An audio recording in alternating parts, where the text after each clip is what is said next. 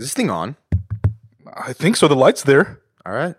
Hey, everyone, this is Pat, This is Posh. and this is the Founder Hour podcast. we're glad you're here. We have a big episode coming up, but before we get into it, we just wanted to remind you guys to please Subscribe leave us a rating and a review. and follow us on Instagram, Twitter, LinkedIn, Facebook at. The Founder Hour. Thank you guys for being here. Spread the word and Enjoy the show.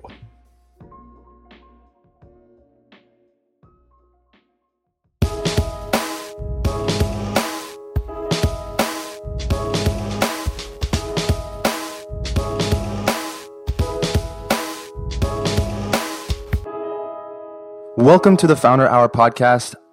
This is your co-host Pat, And I'm Posh. and today we're hanging out with Lavinia Errico, founder of Equinox. Thank you for being on the show, Great. uh, and thanks for having us in your home. Yeah. Um, yeah, excited to have you on the show and, and talk about your your journey and, and your you know personal story, kind of mixed with your business story and how all that kind of came together up until what you're up to now. So, um, we always like to start off kind of from the beginning. So, tell us a little bit about where you grew up and what you were like as a kid.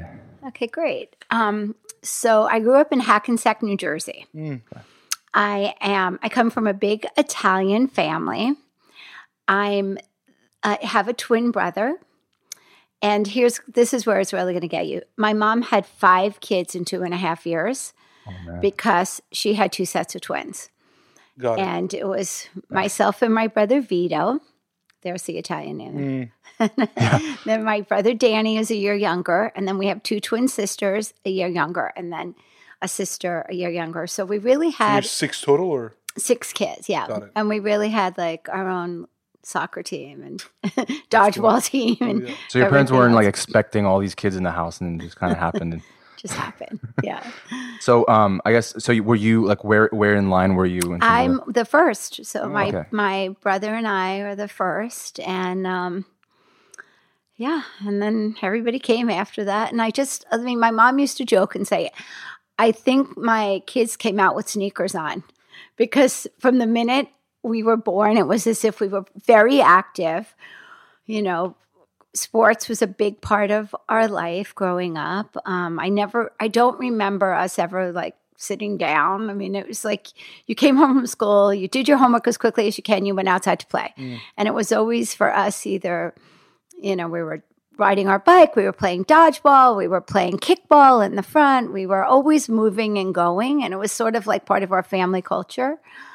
Um, Where did that come from though? Like were you were your parents or anyone in your family like athletes or just like really into I don't know, exercising or just No, running not around? really. I mean, um, no, I think you know it's your it's your nature and your nurture. Mm.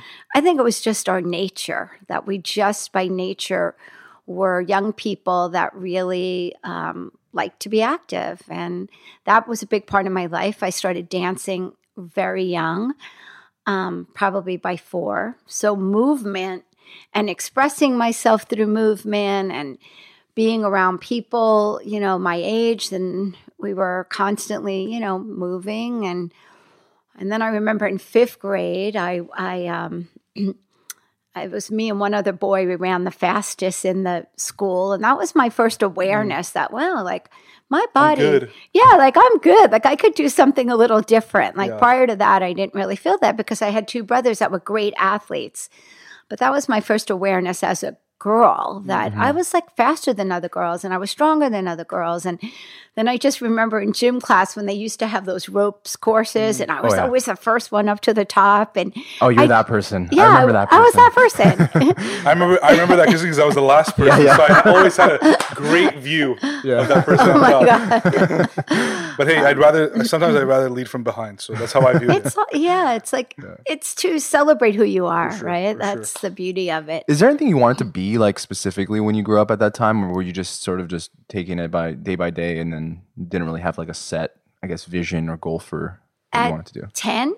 I mean, like when you when you're a kid, like everyone wants to be, you know, something. No, I so- didn't. I didn't have that. I love Yeah. dancing, and I really would say, "Oh, I want to be a dancer. I want to be a dancer." But I, I love dance, and and I I was fortunate enough to dance professionally. And the truth of it is, is once I started dancing professionally, it really took a little bit of the love out. Mm. Um, and that's when I sort of pivoted really quickly and said, oh, I'm not going to do this as a profession. You know, it, it was a hobby, and, or better yet, it was the 10 year old that declared that. Yeah. And now I'm like 20, I'm I'm not going to keep that going. yeah, I was. I actually heard something the other day. I was listening to a podcast. It was about that kind of topic of, you know, um, how following something that you're passionate about might not always be the best thing because oftentimes, you know, something that you think you're passionate about, you start getting deep into the weeds, whether it's a class or like an article or something you're reading, and all of a sudden it just feels like work and it's like tedious and it doesn't. It's not fun anymore. And and I feel like that's kind of what happens with a lot of situations. Well, also it shifts into a different situation. When you're dancing you know running home from school and grabbing your shoes and going to dance school and performing with what today would be i guess a dance team mm. that's all great. But then once you start getting paid for it there's just a different energy. There's a different vibe. And for me i just thought but i really celebrate what dance did, did for me because that's why I loved moving my body. That's why I started exercising at a young age because I also wasn't the typical dance body. I wasn't like naturally long and very, very skinny. So I had to start working out probably by 12, you know, to, to just maintain my weight. Um, so that was kind of interesting. Um, that got me a little bit obsessed, quite frankly. And then I went into that place where working out became a bit of an obsession for me. Um, I, you know, I definitely took it too far. Um, Were you still in New Jersey at the time? I, I, I was in New Jersey, and then I went to college out here. I went to USC. Oh, we did too. Fight on. Oh, Wow, this just made everything so much better. Yeah. yeah. This just made everything so much. You don't even know. Wow. I had a fear that you were from UCLA or something, and Oh, I was no, just no. like, "This is gonna be I tough." will tell you though, my son went to UCLA. Could you imagine how challenging So that's that the one was? thing we I don't don't know what talk to about tell on you. this podcast. I'm like, so that's a banned. Bruin? yeah. I'm going to have a Bruin in my house. I mean, like, um, I'm curious. You know, you talk about how you had this obsession with working out and with dance, and Mm-hmm. you know, you're what 12 years old. What was that? What, what did that obsession look like? I mean, was it taking over every minute of every day, or was it something that you would do after school? What was? well, when I say the, uh, yes, I worked, I did, um, I danced every day. That was um, for sure. Um, but mm, the, the obsession wasn't so much the dance, it became the body image. So I definitely got into a situation where I was never thin enough. And that, you know, kind of took me down a, um, you know, a slippery slope for a while on my image. And, you know, I would just remember drinking one of those drinks. I don't even remember what they were called. They were these like protein drinks you got in a can. And I would have like two of those a day. And I just wanted to be skinnier and skinnier because, again, I was big boned. I didn't have that body type. And this Um, is like in your teens, like when you're yeah, in I was in my teens, and I and then I started working out. This is kind of a story that segues into the whole working out. I was a, a um, one of my girlfriend's older sister worked at a health spa Uh-huh. where we lived, and she would sneak us in so that we could Because at that age, you can't really even you get a membership. you had to be 16, Yeah. you know? Yeah. So it was like we sneak through the back door, we go in, we work out. And because I was a dancer, I I could um, get the choreography pretty easily. And I would actually go home. And on the days that we didn't go, I would put my sisters, who were a little bit younger, in the room and say, Come on, I'm going to teach you this mm. dance, this class. And they would be like, no, Levin, we don't want to take a fitness class. And I was like, no, I wanted to teach them, you know? So I'd make them do this exercise class. And then one day we go to the spot and they said, oh, I'm sorry, the teacher's not here to teach today. I was 14 years old. Mm. I said, I'll teach it. Mm. And the the manager was like, You're not even really supposed to be in here, Right. sister. Like, you're going to teach it. And I was like, What do you know how to teach this? I said, Oh, I teach my sisters this every single day. And I got up in front of the class, taught it. And I thought, I love this. Like, I really enjoyed the whole dynamic of mm. it. And that's sort of, you know the issue that you bring up about the body image and I, we don't have to talk too deeply about it Yeah. but it's it's intriguing because it's something that came up before like even social media where you see a lot more you know women having and i'm sure even men having body image mm-hmm, issues mm-hmm. right how did you kind of get away from that well, first of all, I think I had a mom who was very present. and she was really there. And I remember when my dance teacher, the first time she sort of alluded to the fact that maybe I needed to lose a little weight. And it was really because the costume didn't fit. They would measure us in January, and then when the costumes would come in June and the costume didn't fit, and she's like, Lavinia put on weight. And my, and my mom's like, there's no way she put on that much weight. And then when my mom measured the costume, she said, this wasn't made Well, all right. right. And like, and, but that had already gotten in my head Mm. That Lavinia gained weight. And I, I was at that age where, you know, like you put on a little bit of weight before you, before you grow. So I like could, preteen, like yeah, so I could feel like that I, you have too much control over. It's not like what you're what you're eating. it wasn't or what I was eating. It Yeah. certainly Right, wasn't the lack of yeah. exercise. So talk I- about nature. That's definitely Um, and then, of course, there were just some beautiful dancers in this dance group that were all very tall and very lean. And of course, at 12, I knew that was the desired look for a dancer. Um, so I had already had that in my head, and I was already sort of, um, again, like obsessing about it, becoming very careful about what I ate. You know, no carbs, no this, and and I. Um, but my mom would have conversations with me about it. Like she was just right on point with, you know, Lavinia, you just eat healthy, and she would really, really kind of meal help meal plan it with me. And it really wasn't about my weight; it was just about making healthy choices. Um, so I sort of like did that, and then kind of pivoted, skipped through. But I will say, like when I look back in my 20s, there was always a thread. Like I worked out as hard as I did, and I worked out like a maniac, quite frankly. And it was about having a great body, Yeah. you know, because you always think about it. I mean, like I'm, I'm a, I'm a gym rat myself, and and really, I mean, sort of. Um, uh, and but like you just like you know, you look internally, but also like other people who like constantly every single day are just always you know stuck to that regimen of going to the gym, and not they don't waver, nothing gets in, the, and you wonder like the psychology behind it, like what is what is really, and I think for for people, there's different. You know, one is part of it is the image part of it is this, just the health aspect of feeling good and then part of it is men- the mental aspect of you know um, it's like something that you can control right? Like it's it's something that you're like in competition with yourself constantly. Um, and i think that all those things together um, i think someone said it was um, vanity sanity and health um, which is which was interesting. they couldn't rhyme that third one, huh? yeah no they couldn't Yeah, but you know, a lot of times people, first of all, we get so bogged down on this outside identity. Yeah. And that's not really where joy or happiness really lives. I mean, we know that today, that that's not there. It, it's on a deeper level. Um, excuse me, but it's not always easy to tell the 22 year old that. Mhm. You know, so I, I, and I think it's shifted. I think young people today, um, they value other things other than just looking great in a little bikini. Mhm. yeah You know, I believe there's Do You mentioned between the time that you did that class as a you know young lady, you're what 13, 14 years old at the time, 14. 14 years old.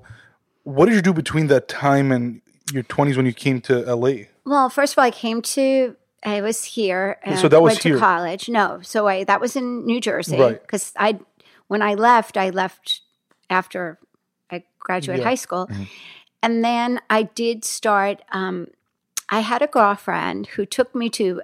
Jane Fonda had opened up a studio on Robertson, and she said, "I want you to come with me. I know you will love this."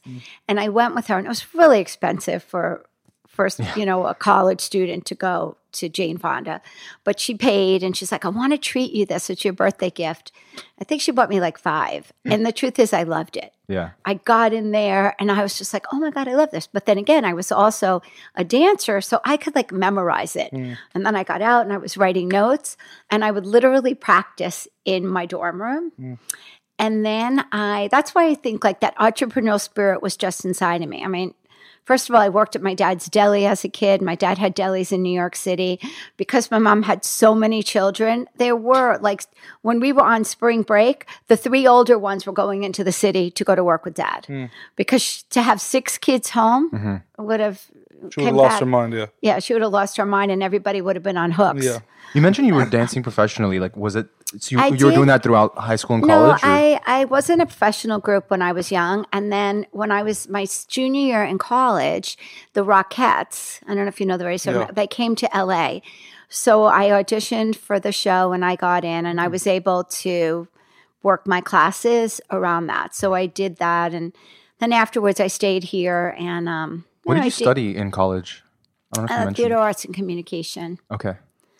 Um, so I, st- I memorized this class, and the next thing I know, I literally went. I asked one of the custodians, you know where the atrium was? Though there was this one atrium that was there that was always empty. And I always would walk in there and thought, this would be a great place to teach a class. So I saw one of the custodians one day. I said, I'd love to teach a class in here At USC. at USC. I'd love to teach an exercise class. And he was like, sure. So the next thing I know, I had flyers made. I gave them out to all of the sororities.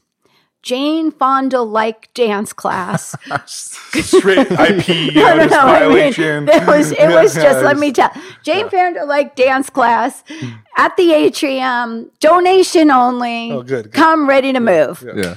So the first day, I have about 10 people and I have my little box. And you know what? Everybody left like $5. So for a college student for an hour class, Yeah. What I- year is this, by the way? uh, this had context. to be like uh, 81. Okay. So then I said to them, please invite your friends. So the next class, I have about 20 people. And that class built up to about close to 80 people. Wow. And the, I would give the custodian, you know, $25, $30 saying thank you. And you're teaching dance or No, workout or it was a workout. It was a fitness. It was Yeah. basically the Jane Fonda Yeah, yeah, workout. straight I up, mean, straight up.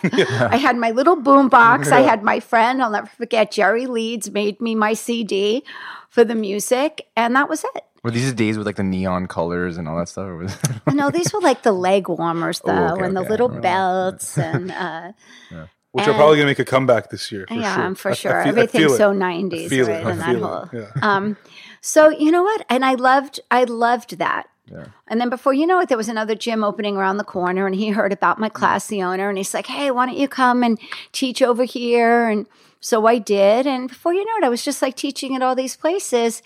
And the truth of it is, I loved it so much, I would have done it for free. I just loved it. It just, it, it was a. Uh, first of all, I was making a difference in other people's lives, and there's something in that exchange that, for me, even at a as a young person, that touched my heart. What were the reactions you were getting from these fellow students who were coming to class? Oh, people, they loved it. People were like, oh my God, this is amazing. I can't believe you're doing this here. Um, yeah, people were really, the, the response was amazing. and from like a, I guess like an industry point of view, like wh- how, did it look like at the time? Was it hard to get access to classes like that outside of, you know, USC, I guess, or the college well, area um, or in general? It was just starting. Like things were just picking up. There, like you know, there was Richard Simmons had a studio, and Jane Fonda had her studio, and a lot of the classes were just shifting because before that, I think a lot of the gyms they were more like calisthenics. They weren't exciting and fun and sexy, and you know. Um, and so I think there was like things were just starting to to shift a little bit. Did you view what you were doing as a business, or for you was it just like this extracurricular activity? I was a college student Yeah. that loved to do this, and the fact that I could make a little bit of extra money, Mm-hmm. because quite frankly, like I had to come up with all my own spending money Mm-hmm. in college. My parents were "We'll send you here. We're going to pay for your dorm, and all the rest, you're going to have to figure that out." yeah.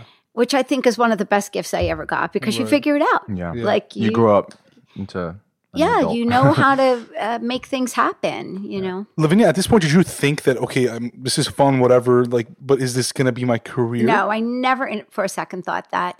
And then I got out of um, I got out of school and I was I graduated. I was pursuing a um, you know my acting and a couple other things. I remember my mom taking me out for graduation dinner. She said, "I have good news and bad news. What would you like to hear first, Levin?"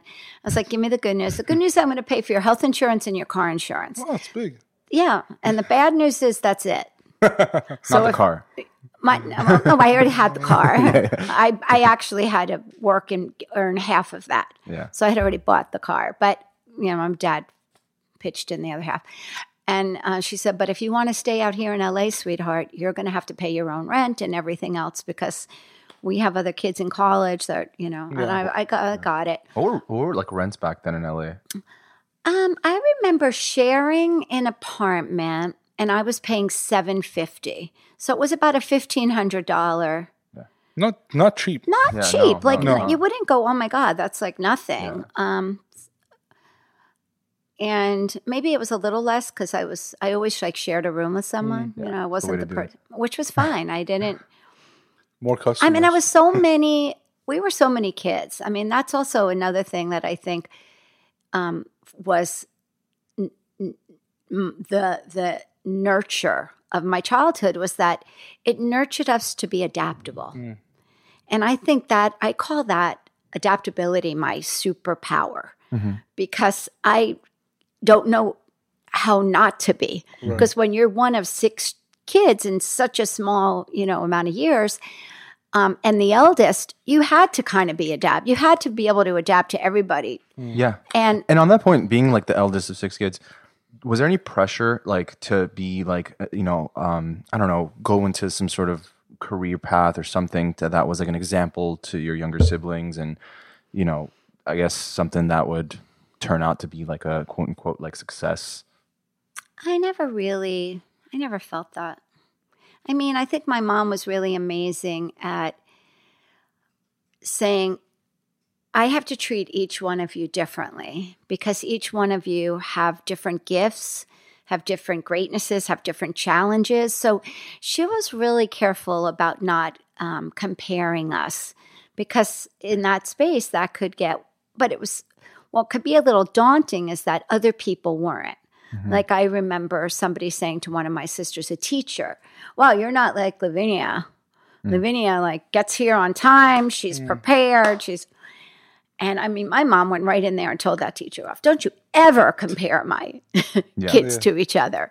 Like everybody's a little different, Right. and she really, for some reason, really knew how to sort of handle that, so mm. that there wasn't this competition between us or an uncomfortableness or me feeling like I have to set the tone for how this family is mm. gonna. I, we never had that.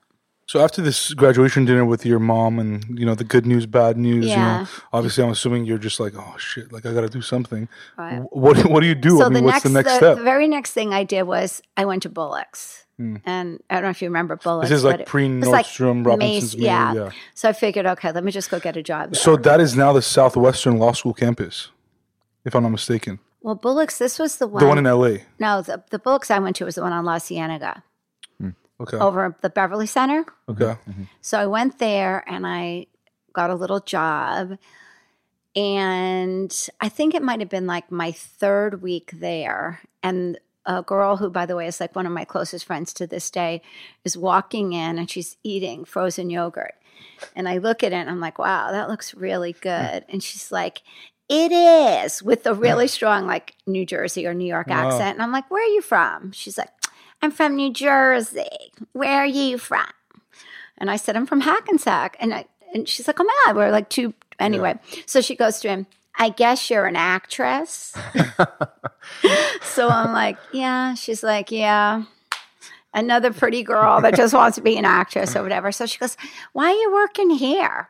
And I'm like, well, I needed to get a job. I have to. She's like, Sounds straight like out of a movie. I, but I'm telling you, it really was. And I was, Yeah, uh, yeah. what makes it even um, more interesting is I, I was at the Judith Leiber handbags. I don't know if you know these Judith, don't, like, but. Mm. the, and especially when you're like 23 years old, these Judith Leiber handbags are about this big and they have, um, they have rhinestones all over them. They look like eggs and Mm, Got they're it. like $2,500. So as a college, like somebody that young, you're thinking, who the hell would carry a bag like that and no less pay $2,500? Like, you know, so here I am, like they put me at this counter and here she is. And it was just very funny. She goes, why don't you come to work at Carlos and Charlie's, which was a, um, a private nightclub. And I said, well, I don't really know anybody there. She's like, I'll hook you up. So the next thing I know, gave her phone number. She tells me to come in the next day. Come in. you you you got a job." And my first thought was like, "Oh shit! Like, what do they wear there?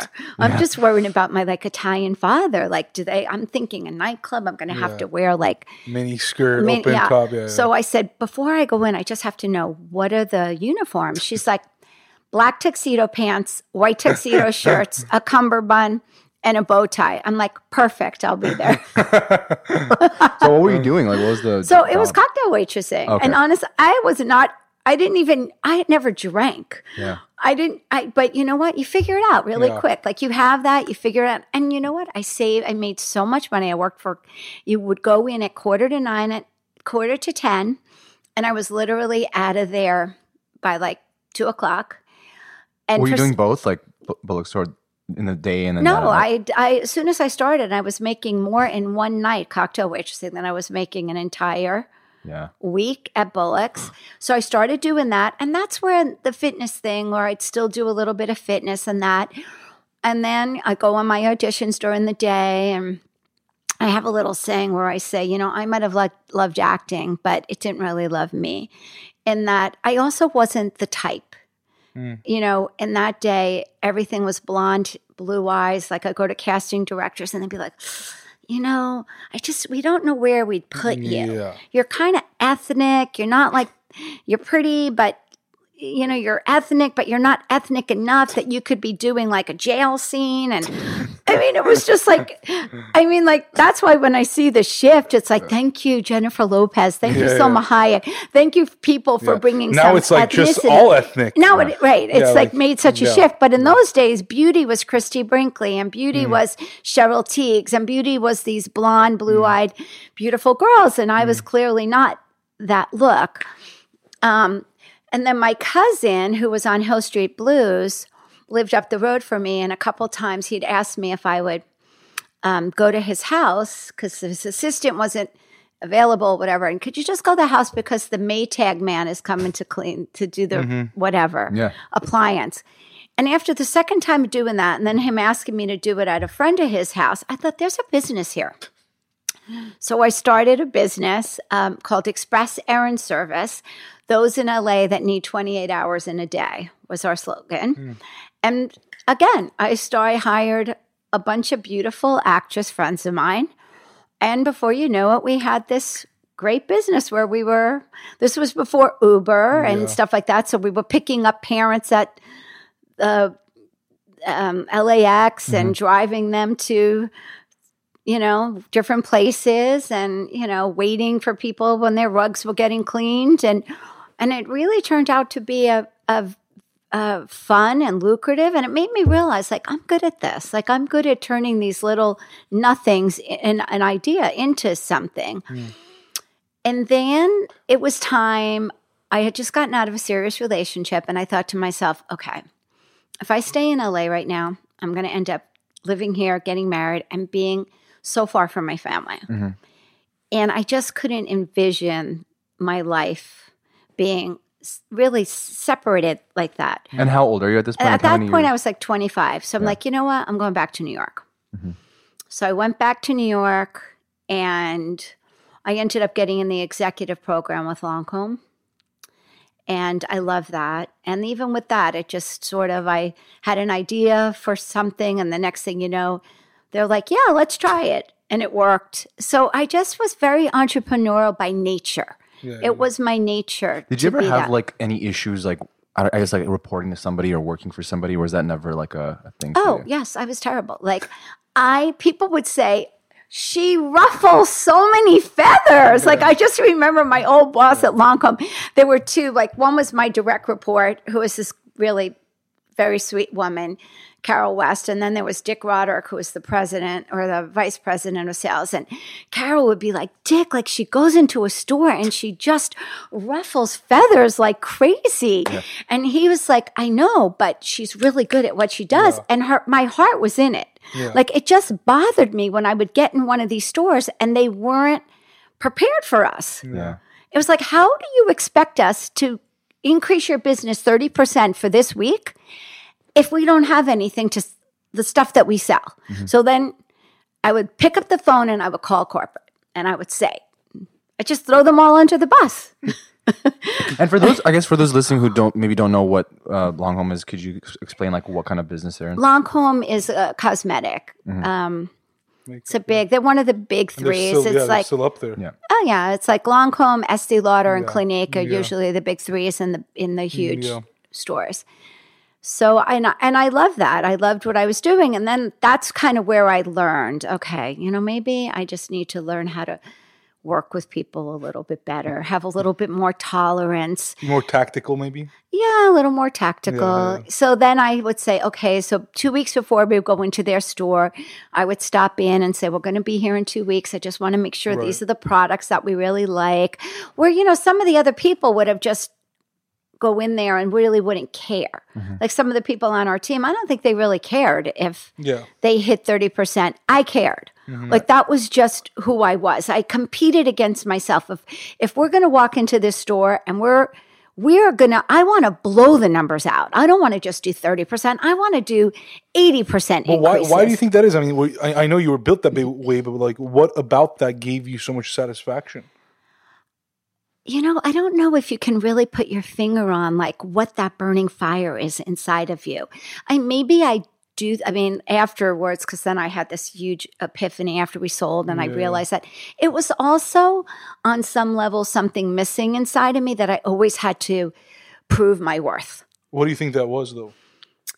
What was the missing, um the missing piece. um well I think it was a lot of things. I think it's a lot of your just your conditioning. I think it's a lot of your family of origin. I mean, I don't want to get too spiritual, yeah, but I do also think that sometimes it's past li- past lineages that just bring that mm-hmm. lack of of real spirit mm-hmm. confidence, like that spiritual confidence that you mm-hmm. have that you don't have to prove. Like I don't have to. I mean, I I now work with so many people that I mentor, and I can't tell you how many young women. It's as if like they if they do not get into their first choice law school, they just will not be able to face their parents.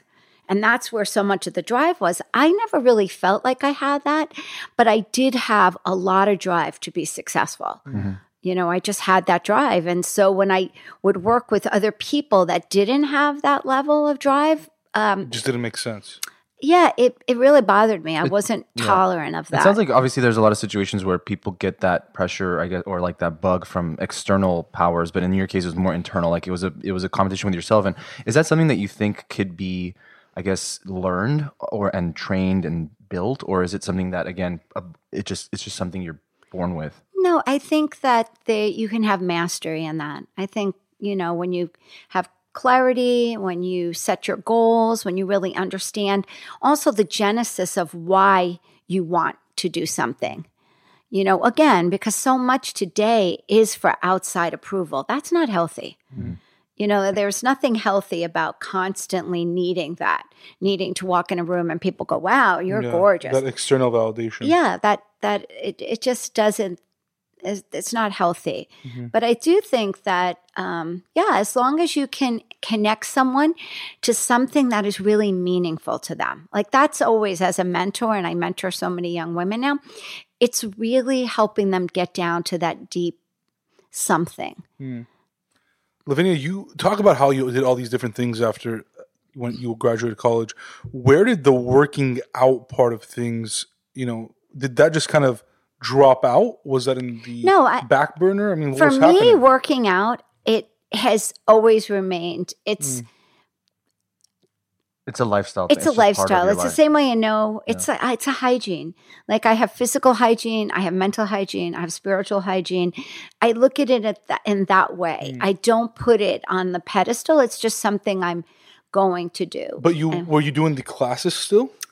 Um, no, but I was taking. So once I started working for Lancome, I was could could afford to join a really nice gym, and I joined uh, the Vertical Club, and you know started going there. And then we were at a couple other Jeff Martin studio, and and then yeah, and, and I think at that point with us was we really still felt my brothers and I like there was something really missing in New York City um, because there wasn't a great there wasn't a great place where people could just really go and have have it all Mhm. you know um So that really became sort of a discussion we started having. Um, I'd like to think we weren't complaining about it, but I think at one point it was a little bit of a complaint like, dang, why doesn't somebody open up a great club? Like, we all would love to Yeah, yeah. go and work out. You know, we weren't the people that went to happy hour. You know, you have to realize at that time, happy hour was every, people left work and everybody went to happy hour. Right. Happy hour all over New York City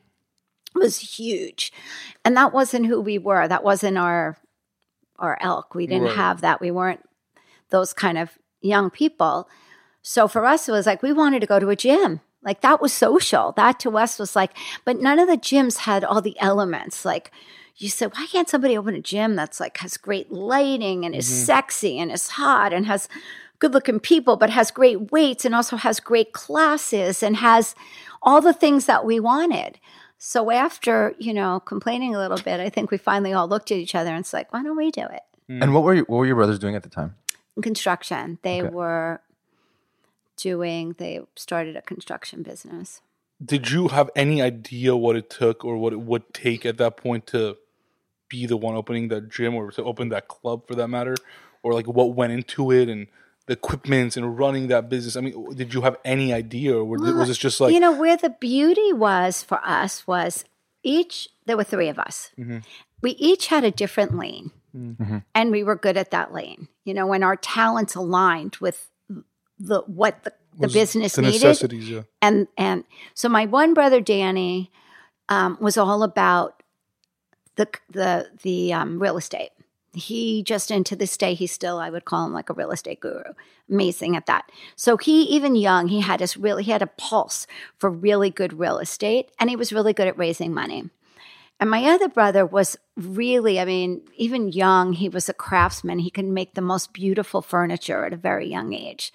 Um, in high school, he would spend so much of his time really making gorgeous furniture. He's very passionate about that. So, him creating the design and working with the architects and the building and and really um, and then for me it was the fitness component of it. I think it was fitness and then because i'd been with Lancome a couple years now i really understood um, how to how to create teams like i understood the sales end of it mm. and What goes into building like an yeah and i actual you know i business? Yeah. worked there so i was privy to a lot what that went on in branding and marketing i don't mm. think they called it branding then but Yeah. it was more like marketing and advertising so um yeah i it it just all all of our skill sets mm-hmm. worked out it was like the perfect storm to Yeah. have something what- really magical happen What was that initial vision like? Was it sort of let's just have a location, one location, yeah and let's make this the most badass gym you could find, and that that was kind of the extent of it, or did you think further No, out? we didn't think further out. We were really, we opened up one on the Upper West Side because that's where we lived and that's where we were complaining. Somebody needs. And we opened that up and it was profitable before we even opened. I mean, because everybody was in the same boat on the Upper West Side of Manhattan. There was just really only a, there was a very rink. Well, first of all, there was a horrible Jack LaLanne that you wouldn't even want to go go into. Then there was a really great um, studio, um, but you wanted more than classes. So if you were going to do other things, and then there was like a, just a kind of a dirty gym down in the basement somewhere, and that was really all there Yeah. was on the Upper West Side. So.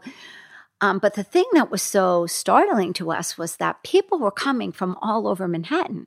I mean, I remember um, J.F. Kennedy coming up on his rollerblades, rolling up, you know, rollerblading up from downtown. And all of a sudden, people were just coming from all over to work out at Equinox. How did they find out about it?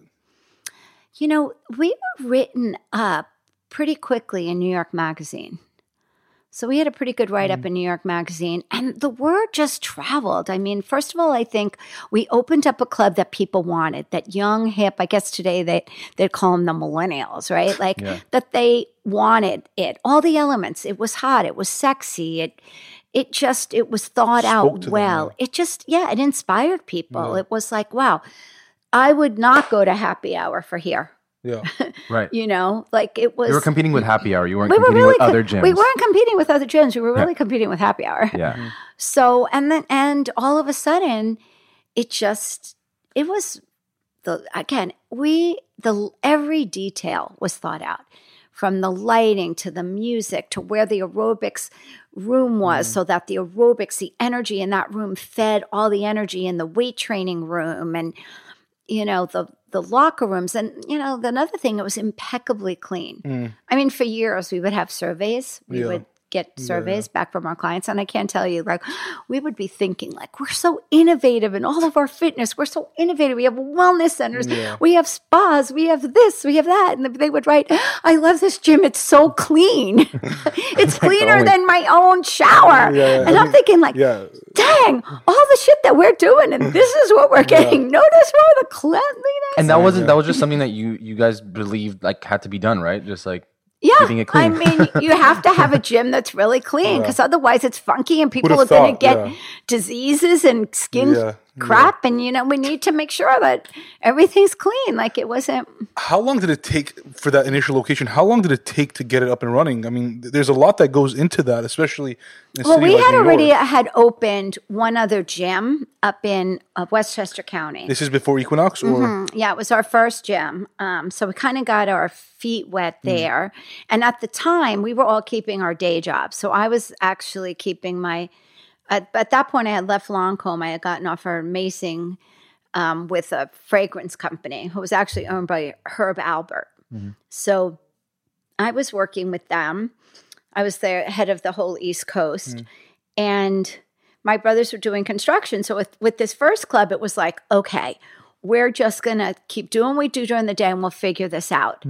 It just sort of landed. Um, and we thought, all right, let's try it. It's not a huge investment. And and Even though, to that, be honest, yeah. like if, if I remember correctly, our investors were practically like loan sharks. Like nobody was giving you money in those days. So the guy that that give, giving us money, it was like 30% on the dollar.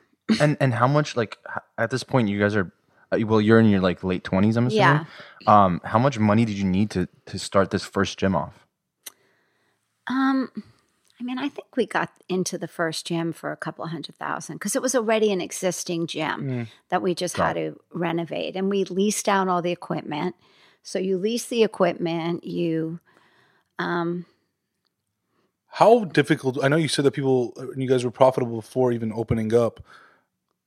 After that initial kind of you know surge in customers and people, what was the team like? You and your brothers, what were you guys talking about at that point? You know, you get all these reactions from people, the cleanliness, people love it. Are you guys at, at all surprised as to what you have created at that moment? I don't, I don't, I don't think we were surprised. I think we, I don't remember us being surprised. I mean, I remember, I do remember us being just really, we, I mean, we would walk in that gym in the morning running. We were so excited. We just loved what we did. We, we loved it. We loved, there wasn't a thing that I mean, from the people to the energy to the programming. I mean, like we just loved it, and because of that, we worked really, really hard. Like, we and were you involved at that level, like with the programming and like Oh, the I was. classes? I was doing all? everything. I wasn't teaching at that Yeah, point. I yeah, sort yeah. of was like, you know what? We're in New York City. There's some of the best instructors in the world. People are coming in from all over. Like Right. it wasn't about me being a teacher. Hmm. Um, and yeah, so it, uh, we were. Yeah, I mean, I remember sitting there having the auditions, auditioning all these people, and um, you know everything. The front desk staff and hiring your fir- your first front desk staff and training them, and you know, my brother used to say, "We're not a halfway house, Lavinia." But because I, the sad of their story, I hired them. it was just, it was like, like where my heart was. Yeah. You know what I mean? This is early '90s, right?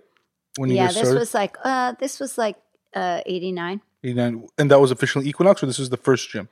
Um, the official Equinox, I believe, was eighty nine. September twenty third, we opened up on the the You re- it was recently the 30th anniversary, yeah. right? Yeah. When does it the conversations continue about? uh, Actually, before that, what point do you leave your day job to do? no, as soon full-time? as we opened up Equinox, as soon as actually, as soon as we started talking about doing this gym in the city, that's when it was like, all right, now it's time to let So you all all the yeah. Then it was you like, had seen some initial traction with that other gym and you were like we need to open up in the city Mhm. and yeah, where did the name that. come and- from Excuse me. where did the name come from The name, well, we kind of had this group of friends that we would um, all get together with, and you know, who was working in different areas of marketing and advertising and so forth. And we would invite everybody up to my brother's apartments, and we would give everybody got free Chinese food, and we would just sit around talk about names. So we were coming up with all these names. Then my brother Vito and his girlfriend, but wife today, went up to the Equinox in uh, Manchester. Um, Connecticut or Lenox, Lenox, Connecticut. There was an Equinox there, and they came Like an back. Equinox what? It was an Equinox hotel, Okay. and they came back and they were like, "Oh, we went to this place Equinox," and I think at that point I was like, "Equinox, like that's a great name." And then we started playing around with Yeah. that and what that meant and the equinox. And of course, I loved the whole idea about the whole connection to the earth and Yeah. what it meant. And I mean, it was very spiritual Right. For sure. day and name and and that's kind of that happened. And then um yeah we were very lucky. Like even with the guy that came by to do our helped us with our branding this guy gordon pennington. And we would i would come in from westchester and we would my brothers and i would go and get lunch together. And then we would sit on the uh, on the stoop. In this this is where our off our first offices were offices were. And i'm telling you i'm sure that that was not legit you shouldn't have even been in there. It was just like in the bottom of a building that even when you walk down the stairs you felt like okay is this stable? Yeah, yeah. and so we would have lunch and after a few days gordon would come by and he would then finally he came by and he's like who are you guys? I'm like what are you i don't know. I see you guys on the stoop and you you look so cool and you look great and it feels like something's going on here and we started talking and he was like i said yeah we're creating this gym and tell me about it and we're telling him a little bit about it we we hadn't finalized the name yet but we were and he's like you know I was just brought in by Tommy Hilfiger to to rebrand him. Hmm. I want to work with you guys. I was like, we have no money. Like we have Immediately. no, no, that was always my Yeah, yeah. just so you know. Oh, oh, you, oh, you want to help us? Yeah, we have zero dollars. I just yeah. always said that to everyone though. Like I, I just want you to know we have no money. Like not zero. Like we are broke. Anyways, like he goes, you know what? We'll figure it out. We'll barter. And that was like my first realization of barter because after that we bartered everything. I mean, there, there wasn't a thing. I'm not even sure if that's legal, but there wasn't a thing that we didn't barter. No, it's like legal. For sure legal. We'll give you two years membership. You're going to do our entire marketing. right. And so, um, and but how magical is that? Like the guy Yeah. that they bring in from LA, and he sees us, and well, I'll do your marketing, Yeah. branding, and then it was just, and that was really how you know when the stars are just so aligned. And I don't, I. I think the stars were aligned, but I think our frequency was also high. You know, like we were attracting, we were in our, you know, we were in our lane, we were in where we were supposed to be. Like, like it was just divine order for us to be doing what we were doing. You know, um, I know Pat asked earlier about, you know, the plans about, you know, was it just this one thing or was it this bigger vision? At what point were you starting to have discussions with your brothers about, you know, we have to do this in other places? Like, this is clearly very successful. How do we replicate it? Well, I think it just it I so much really happened. Like you're in it, you're doing it, you're showing up, you're learning what you need to learn. You're, you know, and it's like the next door just kind of opens. Like at that point, Danny's like, we need to um, open up downtown. Full disclosure, anything beyond 57th Street in those days was not my jam Yeah. like I was an Upper West Side girl. Like I just the thought of being down that way, I was just like. And then when he said 19th Street, I was like, 19th Street. Like who goes beyond 23rd Street? I mean, I was I just. didn't know that existed. I was just like, really? And he's like, no, you don't understand. Like that's why my brother had like such a pulse on Yeah. on Real the estate, real yeah. estate, and he's like, no, Livin, I'm telling you, and and What about it was it though? Was it like a combination of oh, it's affordable, but also like there's gonna be foot traffic? Like no, my that stuff? brother just knew that that area was going to blow up. Yeah. Like he knew that that Flatiron. Was What was it district- called? Oh, Flatiron, That's yeah. Flatiron. Yeah, yeah, yeah. But he knew because really it, there was nothing there. I'm telling yeah, you, when we went down there, there was ABC carpets, and that is it. Yeah. It was not a hip place. Like like Fifth Avenue was nothing. Like the the stores that were on there, or like I think the only decent one was um, Bath Resort- Body. What is that? Bath and Body Works. Bath and Body Bed something. Bath and Beyond. No, not Bath and Beyond, but it was like a, it was this. They had one uh, not far from us um, um, either. It was just like they had they sell Yeah. soaps and Yeah, yeah. creams and whatever. But that was like the only decent store Mm. down on Fifth Avenue.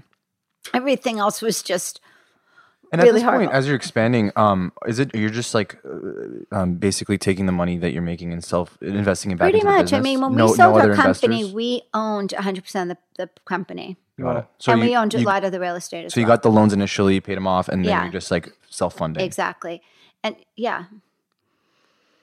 So you open at the Flatiron District. So we opened in the Flatiron District. This is a really fun story. So we we rented it with an option to buy, and so and it was a beautiful. It was a it was a landmark building. It was the original Lord and Taylor. I mean, the building was just like I walked in there. I was like, oh my god, everything about it was just so beautiful, and the the finishes and so we get that we get that building, and then I think I don't remember if we had three years to buy it or whatever. So now we're going to buy it. And my father comes to every one of us. You cannot personally sign on that building. And I'm like, okay, dad, okay, dad. And he's like, no, Olivia, I want you to really listen to me. You cannot. Your brother Danny is going to tell you that you're going to, you know, personally guarantee. I don't want you to personally guarantee that building. You could lose everything. But you know, like I was like 33 years old or 32 years old. Like you're not thinking like that. I don't know. I don't know if I was just young and stupid or just, you know, I had faith. you just didn't like- know any better. I didn't know any better. And Yeah. it was like when my brother came and he said, Here, you're, you know, Hmm. you signed, you signed. And again, it was like, you know, and then that building turned out to be, you know, years later. I mean, that building is the gold a mine. lot. It Was really it is. showing that much promise at this point where you you had no? I guess did you have any worries like No. that this wouldn't work out? No. You knew like it was just happening. it, it happened and and what what else was happening like even internally like people don't really under, know all the things like i mean we had that business for almost 14 years but because from the time you start creating it and the vision and then you get it out but we had built like seven or eight brands inside of it because what happened was all of a sudden personal training when we started was only for the like the only people that personal trained were professional athletes and Celebrities. and celebrities. And that was it. The average person, even the CEO of companies didn't personal train in that Right. day. It was not, it was, that was not normal. And, mm. and our thought was because when we would go skiing and we were all skiers, we would take lessons. And that's how we got really good. And I remember us having this conversation, like, and then I remember taking an instructor, even when I didn't have a lot of money, but I would take the instructor out for the day because that was money well spent to me. I wasn't necessarily the girl that needed to have the fabulous handbag and all that. But when I go skiing, I want to have my instructor. Right. So we were just sort of bouncing that around. Like, if we created something that was affordable, personal training that was affordable, we really believed people would personal train. And then we created this whole personal training program that was mm-hmm. affordable and it was tiers. And like that, it took off. So now all of a sudden, we need trainers. Mm-hmm. There weren't trainers. I mean, trust me, in the beginning, it was just like, so we had to create a whole Equinox Fitness Training Institute, which was a certification to be able to have really good people It was on like the before floor. NASM or whatever those programs were called. Um, they were just kind of starting, but nobody was really doing it. Right. Honestly, it was just very um, wasn't very commonplace. no. And also, in those days, being a trainer was like, you're you went home and you told your mom you're going to be a trainer. She's like loser. like it was not How a much money can you prestigious. possibly make? Well, no, it was yeah. like any lost kid Yeah. right. became a trainer. Yeah. Hmm. You know, and I really believe we were the ones that totally changed that story about a trainer. sure. You know, and it also became like it we legitimized that y- you can really make money, you can be successful. You c- I mean, when you really think about it, and this is what we thought about is like to us, trainers were preventing you from going to a doctor. You know, I mean, when you think about it, oh, their job is to keep you healthy. Preventative care. It's really preventative. And that was what we instilled. And that was the message. And that was the programming that went into our Equinox Fitness Training Institute, we didn't just have other trainers up there. I mean, we brought people in from all over the world to train these trainers. I mean, we really set the bar so high. And even in those days, for somebody to go from level one to level three, years ago, that took like three years to get to be a level three trainer. Hmm. You know, because when we're going to say and we're going to endorse you as a level three trainer, we know not only is your training impeccable, but the way you care for people, your attention to detail, the way you you're in it with them, you're focusing with them. You're not like looking around. Like it really was um, special. And you mentioned um, affordability, and, and obviously a lot of um, folks as Equinox grew, um, you know, saw, and it's become a you know more so like a premium um, gym and, and, a, an upscale gym that um, probably not everyone can afford. Um, but was that the goal from day one? Was we're gonna kind of come into the market here at you know kind of a, a, a higher price, but more to give and more to provide uh, holistically? Yeah, I mean, we knew that we wanted, it wasn't about price, Yeah. it was about giving a great product. You know, we never really thought about the price until all of a sudden we had to go back and say, okay, to give all of this, this is how much it's costing us. So we're going to have to adjust the pricing for that. You know, we never went after it. It was never, honestly, it was never about money for us. It was really about changing people's lives. Mhm. You know, we were really very committed on that. You know, we even created this wellness center, which the the negative eh, mail I got from people, I can't believe you're involved in this quackery. You know, but that was like 1995 when we opened that, and it was uh, chiropractic, acupuncture, homeopathy, naturopath. We even did colonics. We had, you know, f- all different types of modalities in there. Cranial But it was, and the reason I mentioned that is because it wasn't something that people were used to, and and and and the, you, like you mentioned there were like the really expensive like trainers that not everyone can afford, and then there was like the kind of just the lower level gyms where you know it was very just cheap, like didn't really provide a lot for you. Mm-hmm. Um, was it difficult to just to get people to to see that value initially bef- before they even had a chance to check like you know, not really, because it's a happening. Like we were all on the floor training with trainers.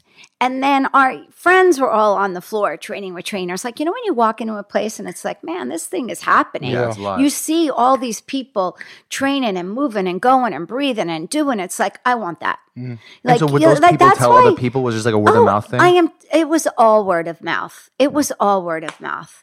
You know, because it was really exciting. You know, Mm. this was something new. We were trailblazing a whole new thing that people had never experienced Right. before. So all of a sudden, and even the classes to come in and you know have a class, and you walked in and the lighting was just perfect, and the sound was perfect, and you were on these neo shock floors that were bouncing, so you weren't getting shin splints and you know, it was just, it wasn't, it, it was, and the vibe and the Yeah. energy and like, I, it was just, it was special. It was really a whole new, it was a whole new everything for the industry. I mean, there's no doubt that you had so much fun doing this, and I know you mentioned you did this for, or you guys did this for 14 years. Yeah. And just because we're curious about you know life after Equinox as Right. well, what? Tell us a little bit about the acquisition or like exiting, you know, from Equinox. Well, prior to even us selling, um, I remember there was some talk at one point, and it was just too premature. And then there was even like I remember us going out with a couple of different people to look at different gyms because they Yeah. wanted to do an acquisition. And I remember my brother Danny and I went, and I just looked. I'm like, do you really think we could work for these people? yeah. Like, it's just not going to work, you know. So then we kind of put that to the side and just like kept you thought you would still stick stay with the company. y- y- well, after- we knew. Um, well, in the beginning, like when we were maybe five years in, six Yeah. years in, people were starting to come Right. to talk to us Right. about buying us and then we would stay on and be able I remember at one point my brother was like, you know, we could get like ten million dollars off the table and each one of us would get three million dollars and that's a lot of money, Lavinia. And I'm thinking, but again, like I was never motivated about money. I don't know why. I mean, I don't know if I don't feel like I was ignorant about it, but I never worried about money. Like it wasn't something I worried about. I didn't have this scarcity or fear around money. I have it around other things. I don't have it around money. So um it was just like, no, that's ridiculous. And then all of a sudden when it started getting real, like all of a sudden, and also we got to a point where I think, you know, I don't remember if there were like 10, 11 gyms, clubs, you know, plus we had, you know, I had the Medi spas and I had the regular spas and I had the wellness centers. This is all in New York still. yeah, it was all in New York. We had we were just getting ready to sign leases out here. Okay. Um, my brother had already been negotiating, like the one in the ones in Pasadena. Well, that one we uh, we had done that, Yeah. and then uh, doing the one West in Beverly Hollywood. Hills, and yeah, so we we were part of that negotiation, like Yeah. starting to branch out. Anyway, um, but yeah, there came a point where it was just like it was. You could feel that it had changed.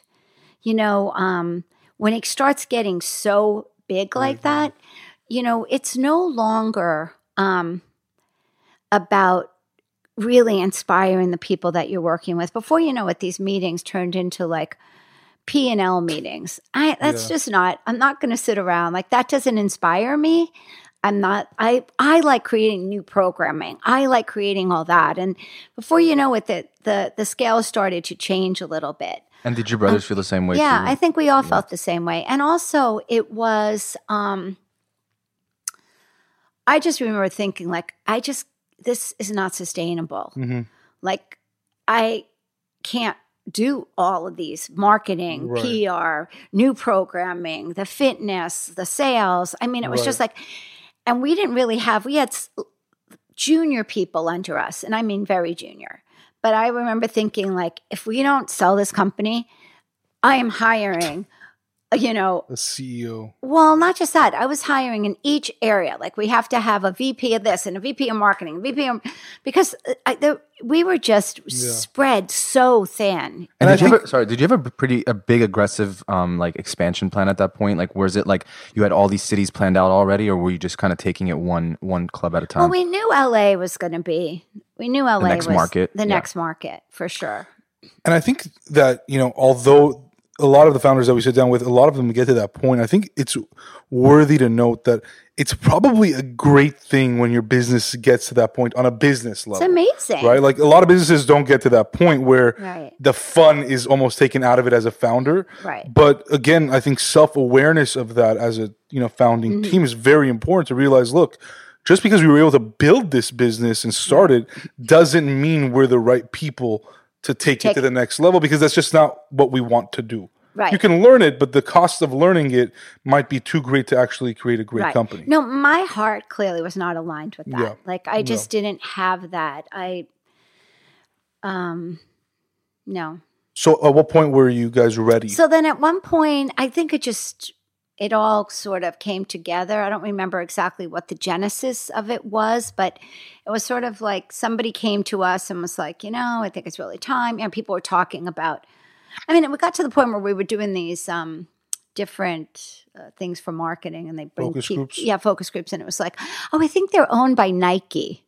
So you know, they there was already a perception out Yeah. there that we were so much bigger than just like a family run business because the branding was really amazing. I mean, everything was really so on point. But then, um, yeah, I think it just sort of started happening, and the next thing you know, Bear Stearns, people that were working with us, and I'm sure you know, going through that is it's between the forensic accountants and the this and the that, and everybody going through all of this, and the, ac- brother, the acquisition process? Mhm. Yeah. Yeah, they, it's it's it can be daunting. And I remember my brother Danny coming into me.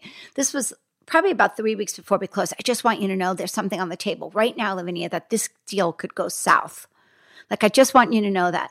And I just looked at him and I said, I want you to know this deal's already done. So I want you to just feel so confident that this deal's done. Whatever they're going to put on the table, we're going to be able to work through that.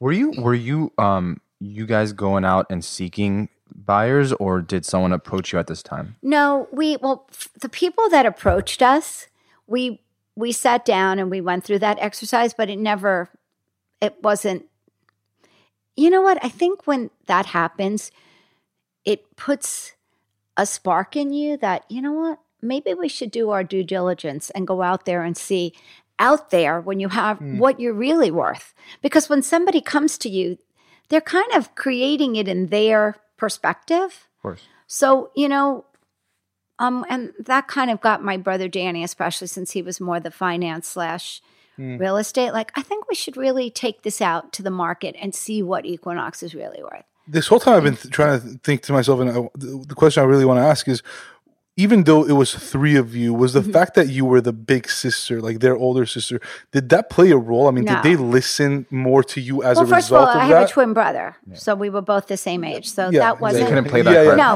no, no, not not at all. I mean, I think the thing that was so amazing about the three of us together is whatever our lane was, nobody like there were some things Danny and I would cross over in, like in fitness.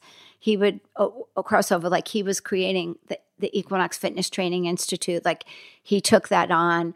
Um, so we'd cross over a little bit. Um, and also, he has a different approach. Like Danny's approach would be like, he wants to sit down and talk about a hundred ways this thing could not work. And that wasn't my style. Like my style was, I don't want to sit here and beat this dead, showing how it's not going to work. Like let's just pilot it and try it. If this person is really excited about it, let them do it. Like so, we had different styles, but but in truth, it was great because he grounded me. I got I got so excited in everyone's enthusiasm for a new program or a new product or a new something, but that costs money to do that. Hmm. So he was the one that kind of helped. Like I think who we were together was always amazing. So we each one of us, like I said, had our expertise, and I think it's where the magic was. I always say that I don't think either we could have done it without each other. right. You know, it was it was real, and even to build the culture. Mm-hmm. Because one of the things about Equinox, it was such a strong culture Right. because we were family first. So when we when, would walk into a meeting and I'd say, "Hey, Dan had what'd you do last night?" And then the other people would walk in, and before you know it, everybody would be, get, become related. We were like a family. Mm. Like I remember when there was a gym that was trying to steal some of our people when they were open up, and I ran into the guy year, years later at one of the conventions. He said to me, I could never figure out what you were giving your people. And I'm like, what do you mean? He goes, because I offered some of your people double of what you were paying them and they wouldn't leave. And he goes, what did you do? I said, I cared about them. I listened to them. I mean, I can't tell you how many, you know, some of my maintenance people, this one woman in particular, she really wanted her daughter to go to college mm-hmm. and and I had them come to my house and I helped them fill out the applications and I helped her write her essay for college. And I mean, that's what Equinox was like. Right. That's how we cared about people. You mentioned the word related. I know. I was literally about Yeah. to say the same thing. uh, so obviously we know um, the related companies Right. um, was the company that acquired Equinox. Oh, mhm. Um, uh, did I guess when that happened? What I mean, to explain to us like what you and your brothers, I guess you specifically felt going through that. Well, I can't really speak for them because I think they had a little bit of a different um, reaction. But for me, and like I said, that was a, a real tedious year of, of 2006. of, of, of no when, well, well we actually sold the first time we sold 2001 okay. but um and then we held on to a big part and then we sold again to related Got it. but um and we were going through this process and again like we were just three people from new jersey that grew up in a very middle class you know humble situation. And all of a sudden like this amount of money we're just thinking like i thought every day was going to feel like fourth of july.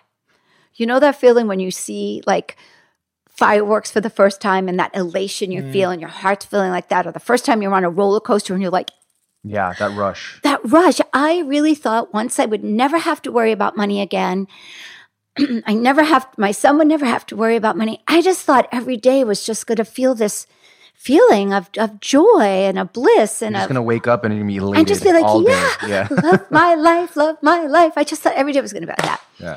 And then I we close, and it was like around December seventeenth, and we all go to Cipriani's with our big group of fifty or sixty friends, and you know. Um, Your treat. today I call them. Uh, today I'm realizing that these were like agenda friends. You know how like the friends that you just you're networking with. Yeah. They were all your pretty much your. We I help you, you help me. Well, that's this table, and which is it is what it is, right? And everybody's walking up to me and they're like, "Oh my God, Lavinia, can you believe it? Can you believe it?" And I'm thinking like, you know, it just hasn't hit me yet. It just hasn't hit me yet. And the next day comes and we go to Equinox, and now it's like, because a lot of the people didn't know. And now we have to go in there and clean out our desks and say goodbye. And that takes about, we do that till right up until Christmas. And then I remember Christmas was the, the gifts were very generous that year. And we all go on vacation because I uh, had a house in Playa del Carmen. And I think my one brother came down with me with his family, and my other brother went somewhere else. And, you know, we have three sisters that we were close with too. And also, they owned the stores. So they were partners with us in, in just the Equinox. They were called Energy Wear stores. So we come back January 3rd. My son goes to school January 4th. I take him to school. And I remember leaving school and thinking, like, what am I going to do with myself? Like, it was the first moment I hadn't put one thought into that moment of right then and there on what I was going to do. The way the deal was designed, you weren't gonna stay on. No. They were gonna And buy we, you. by the way, we wanted it that way. oh, okay. You so we cre- yes Yeah. we anybody that was talking to us about staying on we were like we're going to close that chapter we're going to get all our money off the table and we're going to do it that way Did you? Uh, there was this. I, I, I'm assuming like you had this obviously connection with Equinox that was like it's your baby. Like you you created birthed that. it it was my birthday Was it hard letting that go? well you like know why did I, you? Why didn't you want to be continue to be part of it?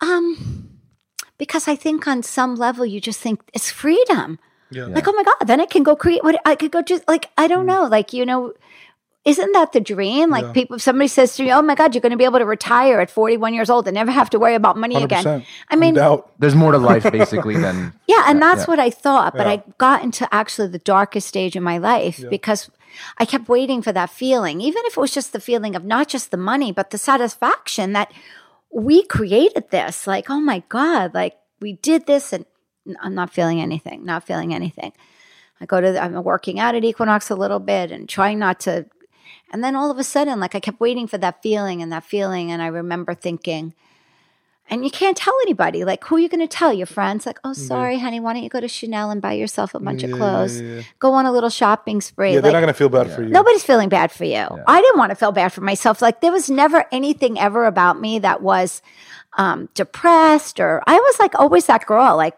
I could rally. I don't care if three o'clock in the morning somebody comes and wakes me up. I'm like, yeah, let's go. Like, and all of a sudden now I'm heavy, and I realized I've never been so lost. I've never been so depressed. I never been. I didn't know who I was. And then that started my spiritual journey of like, okay, and I had already had been doing some spiritual work prior to that. So I didn't expect this. I kind of thought I worked through this stuff, but I realized that, and that's why I love doing what I do now, is because you have to, even when you're doing the equinox or, or whatever somebody's brand is, you got to take time to connect to yourself. You know, like I realized I wasn't sitting around with the girls anymore who I could take my mask off with and just hang out. I had a, all my friends were kind of like, she's Lavinia from Equinox. She owns Equinox, and you're the health and beauty editors, or you're this and you're that. Like we were all tragically hip together. Like that's not where life is. Life is when you could sit with those people and be like the vulnerable Lavinia, the scared Lavinia, like where I'm sharing that my relationship isn't going so great and I'm scared because I don't feel like I'm a good enough mom and mm-hmm. like that authentic sharing. And I realized like I didn't have that in my life. Like I hadn't taken the time along the way when I was building this brand to get in touch with that part of me. Like, who am I really? Like, the I am in my when soul. you're so busy, it's like it's um, it's not something you're probably thinking about, right? Like you're just kind of going with the flow, and you're you're so Right. head fo- you know focused on building this business out that's doing so well and it's so promising. Where and it's also so aligned with me. yeah, Like, it was so aligned with me. And it was, but, but it was your even- life. Yeah, it was totally my life. But you know, touching on what Pat said, like you know, I'm curious. What are your thoughts now that you know you've done this and you've gone through that? How should someone in that position of grinding it out, working all the time, constantly, you know, is in this kind of like artificial world that you know we kind of live in, especially with social media? How does one take time to kind of take a step back, whether it's be alone or be around people, to really think about their true identity because it seemed like what you were going through was this identity crisis like you really did not know Right. where you were right Well, because every my identity was everything outside of me. right It was like there was, it wasn't me, and that's what I see happening today in the world. Like you know, it's people think that their identity is the school, the college they graduated from, or the area code, or how much money they have in the bank, or where they're where the founder, or what boards they're on, or that's not your identity. Like you know, it's to take time to connect to that. And you know, last week I was speaking at the Congressional Club in D.C., and it was the topic was wellness in 2020, and um, you know, I, I talked a lot about that. I really believe we're on a tipping point to a whole new vision of wellness. And I said, but before I can talk to you about the tipping point, I have to like sort of remind you on where we've been in the wellness world and what everything has come to us saying like this is wellness. And you know i go right into the whole thing about water. You know i remember the first time i saw somebody walking down the street in new york city carrying a bottle of evian water and that, that big bottle. And then she yeah. opened it up and stopped gulping i'm like wow that's weird. Because in those days we were drinking like little dixie cups. Like mm-hmm. nobody was talking about water. Mm. So then all of a sudden information came hydrate, hydrate. You need to drink at least your half of your weight in ounces of water. But then it wasn't just w- water, it was what kind of water. And you know, over the years, we went from drinking spring water to drinking infused to drinking now- alkaline to drinking structured. And now Tom Brady's telling us we need to drink deuterium depleted water. whatever tom brady says i do Okay, good. So now you're going to drink deuterium yeah, depleted yeah, water. yeah. So there's all everything about water, and now it's like you know, every everybody in any office you go in, everybody's got their big liter of stainless steel water thing, you know. And then it was like sleep, telling us about sleep, Mm. and you need to have eight hours sleep, and, and but this amount of REM sleep, and this amount of theta sleep, and this is the kind of bed you need to sleep on, and and you know, and underneath your bed you need to put a a, bla- a a grounding blanket, and over you you need this, and these are the vitamins you need to take to have a good night's sleep, and then you're gonna wear this you know, this thing that's going to tell you exactly what kind of sleep you had. And that's wellness, you know. And then they go into the food and how we've ricocheted all over the place with food. And yes, we started with low fat, and then they tell us high fat, and then they tell us vegan, and then vegetarian, Everything and then bad for you. caveman, and paleo. and one minute coffee's bad for you, butter's bad for you, but now we mix them together and we have something healthy bulletproof coffee so it's all gets so confusing and then there's where we were with exercise so you know when we started equinox it was basically where was that you had to have an equal amount of cardio resistance training and flexibility training. Then it morphed into no, we need high intensity training. You need to have your fast twitch muscle fibers, your slow twitch muscle fibers, you know, and then it's like cycling. Okay, there's indoor cycling and then there's spinning and now there's a party on a on a bike and people are screaming and twirling their heads back and forth and that's you know which is now an Equinox company, Soul Cycle. yeah. And then it's like yoga. Okay, but there's Ashtanga and there's Hatha and there's hot yoga where you're doing yoga in a 150, Yeah. you know, 105 degree room. And, you know, and then it's like It's Pilates. like inundation of every. I mean, there's Right. just so much. and people are still not fit. Right. And people are still not healthy because what we've realized is that, and I was the poster child. Trust me, at 30 years old, I was the poster child to fitness. I was working out like a maniac. I was in amazing shape. My resting heart rate was 55. My combined cholesterol was 140 with Not to my mention you're running a, a gym. HDL being over, you know, and then I jumped out of bed and fell flat on my face and ended up in Lenox Hill Hospital. And it's like, wait a minute. If I'm not healthy, what is health? Right. And that was really that that started my exploration of hmm. what is health. Hmm. And that was when I really realized and you know the thing was is like this was freaking 30 years ago when I got out there saying health is you have to be spiritually healthy, mentally healthy, emotionally healthy mm-hmm. and physically healthy. And that hasn't really completely held on. Like people are still not embracing that. They're still thinking the magic pill, the food, the this, you know, wearing these monitors that everybody's wearing and they're putting so much attention and they're causing so much stress to get their 10,000 mile uh, 10,000 steps in, but they're missing other huge things. Um so you know, and it was interesting because a couple weeks ago I was with a, a young man who's the um, he's the director of the health care or the health lab, the innovation lab at Stanford. And when I was listening to him talk about what they're working on, it was exactly my speech mm-hmm. because they're working on how the mind, the mind, how important the mind is in healing up there. So it's like until, but nobody's talking about that because nobody's really figured out how to make mm. money at it yet. Because it's all somehow based on money, but that's really where it is. It's, Well, that's the, that's the tough thing about business, you know, is is that if it doesn't make money, then how do you have a business? But there's Right. so many issues, whether it's personal issues, societal issues, environmental issues, Right. that you know, unfortunately, like if there isn't a clear business model, a lot of money isn't being being put into it for research and development and creating Right. businesses.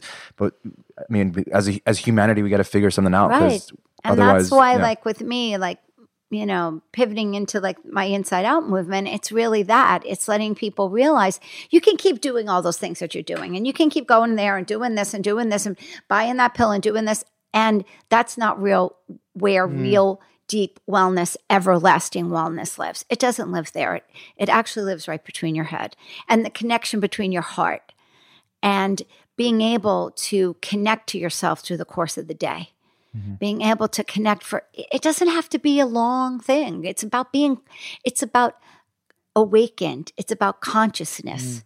You know so before you do something to get in touch with okay why am i going to have this milkshake?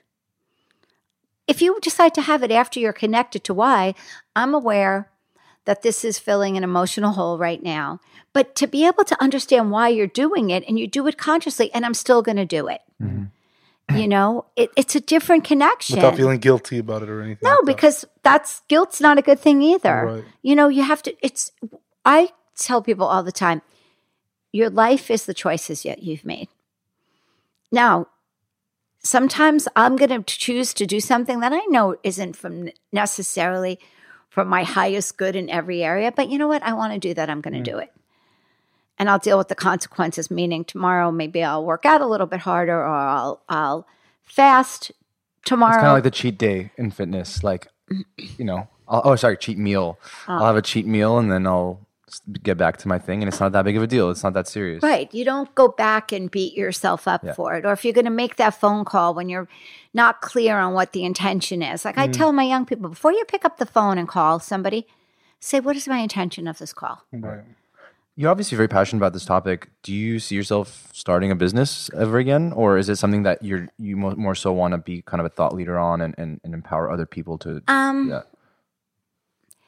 full disclosure, I don't really want to start another business. Like I don't. And I've been putting it out there. Like I always say that I'm I have I've because I work on myself so hard that I do have a certain frequency and a vibration. And I kept waiting, like, okay, I'm just going to put that out there. I'm going to do what I do. I'm very fortunate that I get to speak at so many amazing venues and events. And even the last year, I've been paid very well for doing that. And at some point, that business partner is going to show up and is going to be the business partner wanting to do the business end of it. So um, that hasn't shown up exactly like that. So now I'm like, okay, I am so passionate about this. And I do want to curate other people because there's some amazing mind work out there that people are doing. But most of these um, therapists or life coaches, they're in a room every day from eight o'clock in the morning until eight o'clock at night. They're not building a platform on Facebook. They are not building a platform. They're getting people results Mhm. every single day. Mm. Um, so what I would love to do, and that's what you know, Lisa and I are doing, is that we are helping curate these people so that we can create some online programming so that when I do do these talks or things like this, then people can go online and know that if I'm putting my stamp of approval on it, no different than on a fitness class, that it it has value, that it has merits. Because there's a lot of stuff out there that honestly is um, it feels good. I call it like spiritual tourism. Or, you know, and it might be a nice experience, but it doesn't really get you Mm. the um the transformation that we want because we want to get clarity like to, to have a life that really is liberated and you have to be able to illuminate some of the things that we don't want to see you know um so that we can connect to really our our true essence our heart and not connect to all the things that are either from our conditioning from our youth or conditioning from society and conditioning of what okay what does having it all really look like? Hmm. So i see all these young women especially like trying to have it all. And it's daunting to me like you know like where's the heart in it hmm. you know Well, I think if you wrote a book, it'd be pretty cool. Oh, thank you that's on Uh, the list too yeah. 14 years removed from you know running this just behemoth of a business and you know finding yourself you know what do you see as kind of the next steps beyond just even you know business or you know mindful mindfulness and spirituality how do you see you know the rest of your career looking like You know, I'm just starting what I call the third act of my life. And I've really put a lot of thought into the energy of that. I'm, you know, how I even want to celebrate the beginning. And I'm going away with about 30 women and to a little island that's very um, low key, not too glitzy. There'll be no makeup, no jewelry, no hoopla, but just a place to really connect. So for me, I'm really about connection like really connecting to myself, connecting to communities, connecting to people that want to hear what I want to talk about, what I'm passionate about. Um, I don't really have like a hardcore business plan um, because I don't know. Fortunately enough, I don't really need to make a living in Yeah. that way. And and I like I said, I wasn't inspired of that when I didn't have money Mhm. and I didn't have a certain level of freedom. I'm certainly not going to be inspired by that today. But what I am inspired by is bringing some of these people to to people that I know can help them um, create more inner peace, more consciousness, make people realize that they can control their thoughts, their words, their feelings, their actions, their attitude with tools to be able to do that. Um, because that's living a more conscious life. You know, I watch people all the time. They're like, "Oh, Lavinia, I meditate. I meditate," and I'm like, "That's great." But then I see the way that they live the way they connect or they have disconnect, the way they treat people. I tell so much by going, um, even just for coffee with someone, the way they talk to the person behind the counter, the way they connect with people next to them, how quickly they get angry or impatient at something. And it's like, honey, you don't need to meditate.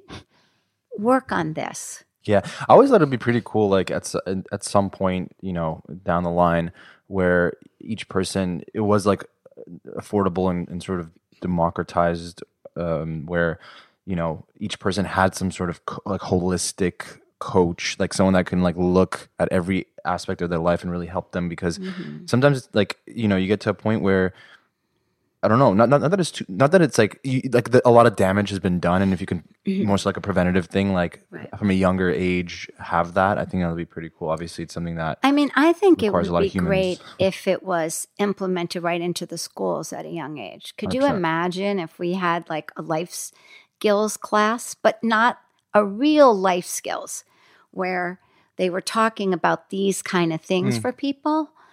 Um, I mean, I think that would change right from people are young to be able to have these. And then they have these same life skill classes that they offer the parents because you can't, you know, everybody has to evolve together. Yeah.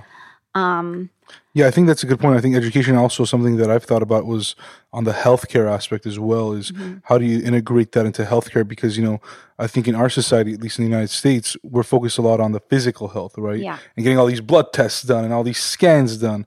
Those are things that you know we know we could see. Get it. your annual checkup. right but you know we've both you know experienced people that you know have had you know issues and that have ended their lives et cetera et cetera that we would have never known what they were going through because you mm-hmm. can no scan no blood test is going to see that Exactly. right so how can we as a society you know knowing these things that occur occur so regularly how do we play a role in affecting some sort of change and having some sort of impact on both the educational and healthcare level essentially meaning ultimately you know changing the way government really runs you know in this Right. country so i think that's something that hopefully in the 2020s you know i'm curious to see your thoughts on hopefully that's something that we're talking about and actually doing more than just Yes. talking about it Because I think, especially now in our country with all the mental health issues, and I don't really know how much is nature or nurture. If it's like, if that person really does have Both, it in the brain, yeah. or, yeah. And I do think that there's such an opportunity to be able to um, help people um, to be able to see things a little bit differently, to connect to their feelings you know, to their fears. I mean, I watch this all the time with people. They say, Lavinia, I'm a terrible manifester. I don't know why I can't manifest. And and they're doing all the right things. Like if you were coaching them as a business coach, all their boxes would be checked. But the truth is, the energy and the vibration, they're still living in fear and scarcity. You, can't be that energy of fear and scarcity, scarcity and create great manifestation. It, it doesn't go. It's a different vibration. You know, when people will sometimes be like, but it's true. I mean, when you are, uh, when you are not constantly in fear, that fear is such a low vibration. It's one of the lowest energy vibrations that you can have. And that's why I say to people, like, connect to your heart. Like, just connect to your heart.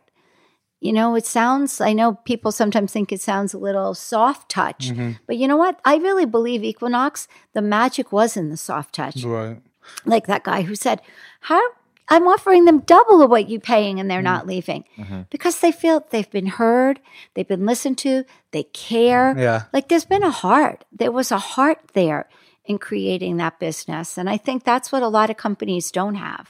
But how do you? I mean, just to kind of discuss the fear thing, how, how do you overcome that? Right? Like, if you're someone who's grown up in, you know, let's say a family that has never seen any sort of money, has always struggled. You know, mm-hmm. you're really like struggling to make ends meet, and Right. for you, you know, you you're entrepreneurial. You want to do all these things. Like, you have these ideas in your head, but you always think to yourself, "But I, how am I going to do it? Like, how how how is that going to be possible if I can't live?" Or what happens if for some reason I fail and Yeah. I don't it, it doesn't manifest the way I want it to. Right. So like that's a legitimate fear. How does one look past that or maybe even embrace it? I don't know. Because sometimes you just have to focus on what it is you're doing in this present moment. Like just in this present moment, I'm working. You know, not everyone is going to be a millionaire, or it feels like Yeah, these sure. young people all want to be billionaires, Yeah, not yeah. even millionaires. That doesn't mean that for me isn't what success is. And you know, I tell a lot of people when I'm mentoring them, I cannot help you become a millionaire. Like that is really out of my control. Unless I was going to invest in your company, even then there's no, you know, mm-hmm. but because part of it is just like the same thing with Equinox. Like, who would have ever known?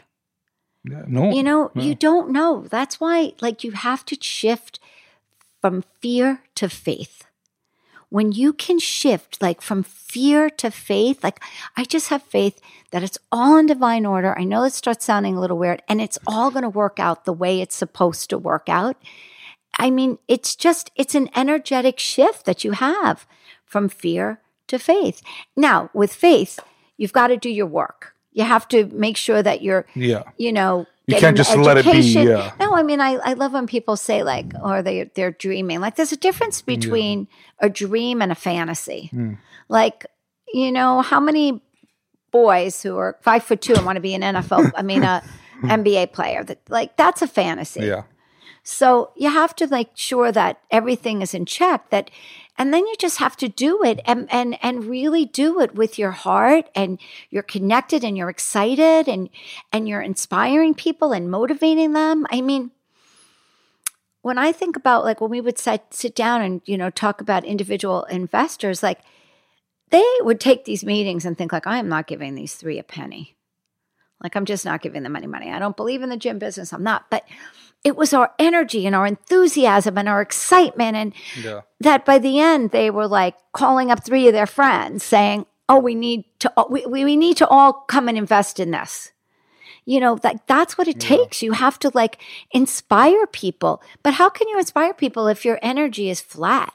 Like if you yourself don't believe that you could do it, why would anyone else believe? Sometimes it isn't even that you can do it because I don't know if we thought all the time that we could do it. Yeah. But we bel we were so passionate about what we were doing. Yeah. It wasn't like, oh, we could be successful. We mm-hmm. weren't thinking about the end goal.